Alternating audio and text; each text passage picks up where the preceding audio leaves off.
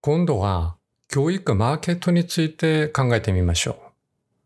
教育の種類、教育の形態を抑えたところで、さて、どこで教育を施し受けるのでしょう。健康、環境、教育は私たちの残された最後のビジネスチャンスであると考えています。人間の健康問題から生まれたと言って過言ではない環境は、両者ともすでに大きい市場として発展していますが、それと比べると教育はまだフロンティアのまんまで、これからのマーケットと考えています。一昔は学者、学問、大学といっただけで、神聖なものであり、アイボリータワー、造芸の塔と言われていましたが、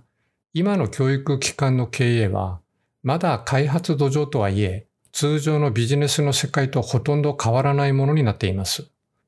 産官学のプロジェクトは、一企業の新製品開発とは比べようもない単位のお金が投入されます。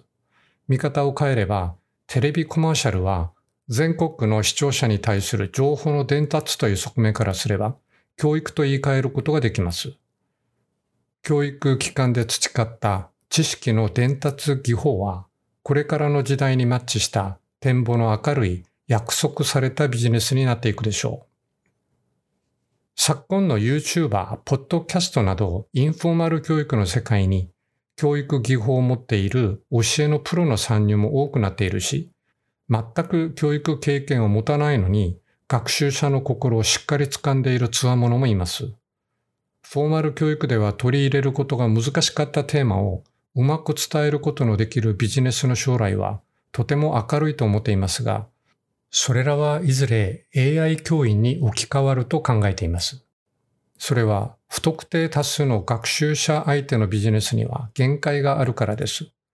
広告収入は広告依頼主の狙いと合致するかが問われます。当然、潮流に激しく影響を受けます。一部のメンバーシップを用いたところも出始めていますが、まだ開発土壌で、結局のところは対面集会への入り口としての宣伝効果として使われています。非営利で一定以上の資金を確保しているビジネスは、確固たる理念とアカウンタビリティのある活動への寄付に限られていて、単なる流行りに影響を受けることはありません。安定感のある事業展開が鍵を握ります。カメレオンのようにその都度内容を変えていくにも限界があり、継続的なサービス提供は極めて難しいでしょう。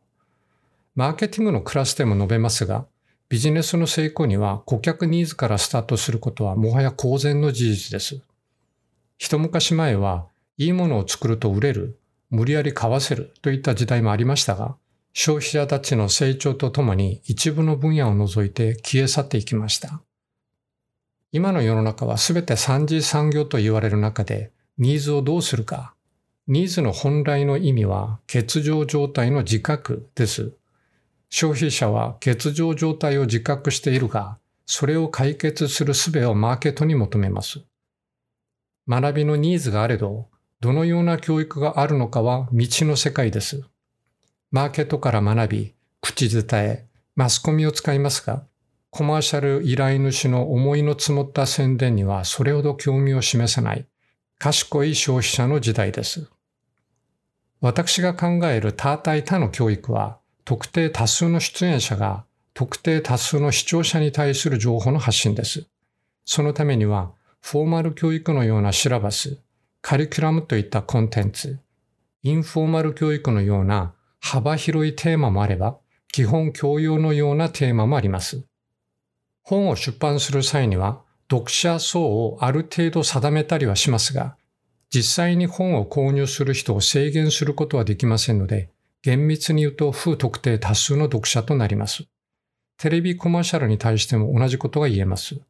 親密感のある内容と登場人物を選別して特定多数にはできますが、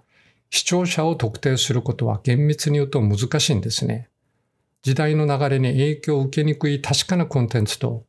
教育技法と ICT を用いたノンフォーマル教育のビジネスは現在の短期的なインフォーマル教育から発展していくと考えられ、教育ビジネスは大きく変貌していくことになります。